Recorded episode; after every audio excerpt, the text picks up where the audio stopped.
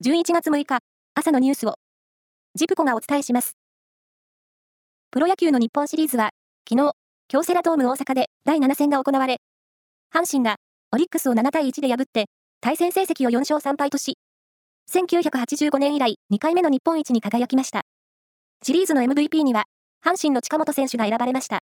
関西を中心にファンは熱狂し、NHK によりますと、大阪の道頓堀川には、今日午前0時半現在で37人が飛び込みました。いずれも怪我はないということです。一方、阪神に敗れたオリックスは昨日、パリーグ3連覇の原動力となった山本由伸投手が、ポスティングシステムを利用してメジャーリーグに挑戦することを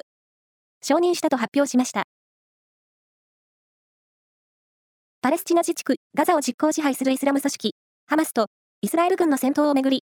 イスラエルの閣僚が5日、ガザへ核爆弾を落とすのも選択肢だと地元ラジオで発言しました。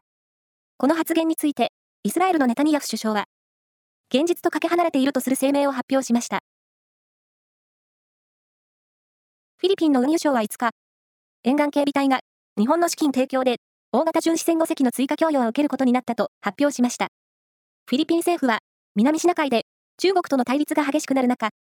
円借款による追加供与を日本に求めていました。共同通信の全国電話世論調査で、政府の経済対策に盛り込まれた所得税や住民税の定額減税などを評価しないと答えた人が62.5%に上りました。今後、増税が予定されているからという理由を挙げた人が40.4%で最多でした。東海3県は、昨日も各地で気温が上がり、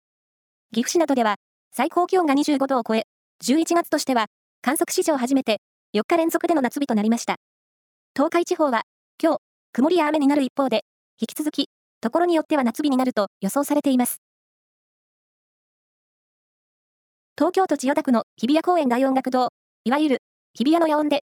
今年4月から行われていた開設100周年の記念公演が昨夜、クロージングイベントを最後に閉幕しました。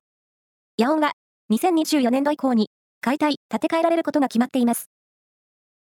以上です。